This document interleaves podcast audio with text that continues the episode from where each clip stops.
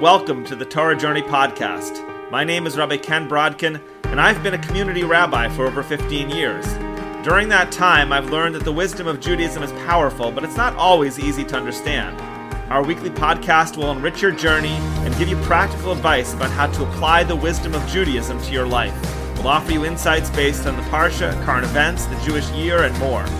This is the Torah Journey Podcast. It's great to be with you. I was looking back over the past year and I was thinking there's different moments where it just became clear that something big is happening in our world. One of those moments for me came on a Thursday night in March when my wife went shopping at Winco. And prior to that night, she had already started stocking up on supplies. And there was a weekend that we were away from Portland. We heard that Costco was running out of toilet paper. And so she ordered a supply online. But the situation seemed to be getting worse. My kids were flying into town. We wanted to have some dry beans on hand in case they got hungry. Anyway, Aviel went down to Winco, and then suddenly I see my cell phone ringing. Get down here, she's saying to me. It's not her usual response to a shopping trip. She was pretty much in full panic mode. And once I got down to Winco, I, I understood why. I'd never in my life seen an empty toilet paper shelf in a supermarket. I was petrified. I immediately called home and told the kids to start collecting leaves anyway, there was an overall feeling that was just beginning to pervade, and it's a feeling of panic, I think, and scarcity that can can grip us in, in difficult times. And it's just something that I, have seen has, has has arisen. But there's also moments where the panic dissipates. In fact, on that Thursday night at Winco, I bumped into my my neighbor Rabbi Schneur Wilhelm, and he greeted me very warmly amidst all the craziness and throngs of people looking for their groceries. It felt like he just had all the time in the world to talk with me. And then once Aviel and I made it through the long checkout line, I walked outside into the parking lot and I bumped into a congregant and she told me that she was going to be going to different stores in the area looking for different supplies. Could I use anything? And it was just these extra moments that some people took to care that really stood out to me. And during these past months, I think we've all come to the realization that we're living in an epic. It's a it's a time that has the potential to bring people to different places. Sometimes people feel rushed, stingy, and exacting, like when the fellow shoppers at uh, at the supermarket just insist that I push my cart in the direction of the arrows going down the aisle. On the other hand, sometimes people feel warm and generous and almost even human finding the path to move from frantic stinginess to open hearted generosity is critical. As David HaMelech, King David says, Tzadik chonein v'nosein. The righteous person is generous and gives all day long. There's no question that we want to live our lives in a mode of generosity versus stinginess. And as we enter the Chag of Sukkot, we are seeking the blessing of life. We want Hashem to give life, and we should be giving of our lives. But it's hard to give so much when you feel very pressed. How can we pivot in this time to a mode of giving? In today's podcast, let's look at how to be giving. That actually might just be the meaning of our times. Now, for starters, I think we need to try to recognize the abundance that we do have in our lives. When we see the good storehouse that God has given us, we can start to open up Abundance thinking enables us to embrace the Jewish quality of generosity and nedivut lev. What does it mean to be generous? What is truly different about the generous person? Shlomo Melech, King Solomon, offers us an, an important teaching in the 19th chapter of Mishlei. It says as follows Rabim yichalu pnei nadiv. Many seek out the face of the generous person. V'chol hareya li'ish matan and all befriend the giving person. Now let's take a few moments to delve deeper into this verse. Shlomo writes that all befriend the giving person. It sounds from this verse like any person, even if they're not needy, even if they're wealthy, are seeking out the generous. But is that really true? Why would a person who has it all seek out the giver? He's got everything he needs. And the Maharal of Prague explains that Shlomo was quite specific and insisting that all people seek out the generous. Because you see, when a person is giving or generous, all people want to connect with that person. The fact that you are not physically lacking is immaterial. Why? Because the generous person is a figure who is connected to life. So much so that they want to bestow life in many ways. They give of their time, their money, their love, their talents. Other people, in turn, regardless of what they have or don't have, are attracted to the giving person just because of the very fact that they are giving. Rav Aryeh Levin was a poor rabbi in Yerushalayim who was extremely giving to all people, the sick, the mentally ill, the incarcerated. It was said that every Meshuggah in Jerusalem could be found in his apartment. He loved people unconditionally and he was constantly giving. And it was also well known that people wanted to be close to him secular, religious, prominent, simple. Why were people so attracted to him? The simple answer is that he was a giving person. Many people seek out the face of the generous person, and all befriend the giving person, as Shlomo says. People want to be connected to those who give of life, regardless of whether you personally need something. In the words of the Maharal, people connect with and love the giver. They want to be connected with the giver because the giver is good. Generosity is a trait that builds people. It's also a trait. Uh, it's a trait that really builds a, a place for God in our lives. The Torah says that we were commanded to build a mishkan, a dwelling place for God's presence. But how was it that the Jewish people were able to build the sanctuary? And we know that in the last parshiot of Sefer Shmos, the Torah keeps coming back to a very consistent theme. The gifts for the Mishkan were brought by all those whose heart motivated them. Kol asher yidvenu libo. Rashi and Truma takes the time to define this term, generous of heart. What is what is a what is generous of heart? Rashi says, lashon ratzon tov. It's an expression of goodwill. Generosity comes from a, a goodwill, an inner good desire, a yearning to see something positive come about in the world.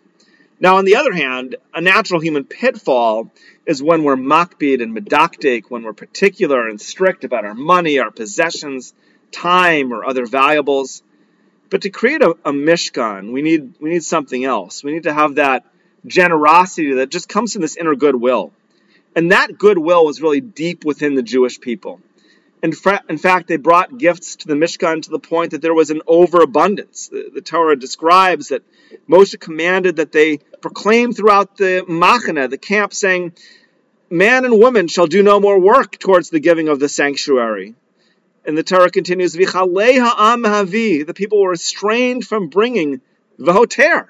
And there was actually extra. There was they, they, they ended up bringing too much. And so the generous spirit that was within the Jewish people was really the way, it was kind of the vehicle through which we were able to build a Mishkan amongst Israel. And this generosity is really a defining attribute of the Jewish people. There's actually a, a verse in the seventh chapter of Shir Hashirim where Israel, the Jewish people, are called Bat Nadiv, the daughter of a noble or generous one. Who is this Nadiv that we are the daughter of? The Gemara explains that Israel is the daughter of Avram Avinu, and it says in the, the 48th, or I should say the 47th chapter of, of Tehillim, it's actually the chapter that we read right before the blowing of shofar. It says, Nedive Amim, nobles or, or, or generous ones of the nations, are gathered with the nation of the God of Abraham. But the, the Gemara persists, why should Abraham specifically be called a noble or generous one as opposed to the other patriarchs. And the Gemara responds that Avram specifically is called generous because he is the forerunner of all converts. Rashi adds that Avram was called generous because his heart motivated him to recognize his creator. And likewise, the converts who came after him are referred to as Nadive Amim, the generous ones of the nations. So Avram is called generous because he was the start of generosity. He was the person whose heart motivated him to connect to God, to do good for others, to cause other people to connect with Hashem. And at the heart of all of his good work was this generous spirit. So generosity wasn't just a, a way that he interacted with guests to give them food. Avram's heart motivated him. He clung to Hashem, the source of all life And by virtue of that, he wanted to be generous with other people, giving them life. And those people in turn clung to Abraham and to Hashem. And so, seeking God, clinging to Hashem, is really it, it, it's a path of personal spirituality. And from his own personal spiritual quest, he ended up giving to other people, both physically and spiritually. And, and the truth is that there are Abrahams in every generation. There's a, there's a great story in the in the early 20th century. Yaakov Yisrael Herman came to America without parents as a young boy, and he, he lived with his American cousins, and they worked him hard, and they, they changed his wages multiple times, and the situation just became intolerable, and he left his home as a as a 13 year old kid, and he, he went out on his own, and, and eventually he got a job and established himself. But on the first Friday night that he was out on his own at the age of 13, he spent Shabbos outside on a park bench by himself. And in his bitterness, he swore that he would never let a lonely person go without a Shabbos meal. As he grew up, he eventually got a job and even developed his own business. He became a, a major activist fighting for the advancement of mitzvah observance. But his generosity was legendary. His daughter writes that each Shabbos he searched for guests, and the idea that someone would be alone would just pained him until the day of his death. And he generally did well in business, but there were also times that he was hit hard, like during the Depression. And even in those days, he insisted that the family host guests. He was a real Avraham in his times. On a simple level, we might view generosity as simply being giving of our resources, but it actually goes deeper in our heart, we have a generous point where we are motivated with a good will to get close to Hashem. And that will causes us to serve God and want to be like God, giving of life just like Hashem is giving of life. And when we do our role, giving generously, then other people around us are inspired and they grow closer to Hashem and they become more giving of life. You know, we're looking back on this past year, people people tend to say that 57 80 was a bad year, and there's no question that it was extremely challenging. And there were true curses from thousands of deaths per day to economic ruin for so many people. And it's nothing to say of the death of George Floyd, racial injustice, as well as the misguided riots here and the destructive fires here in Oregon.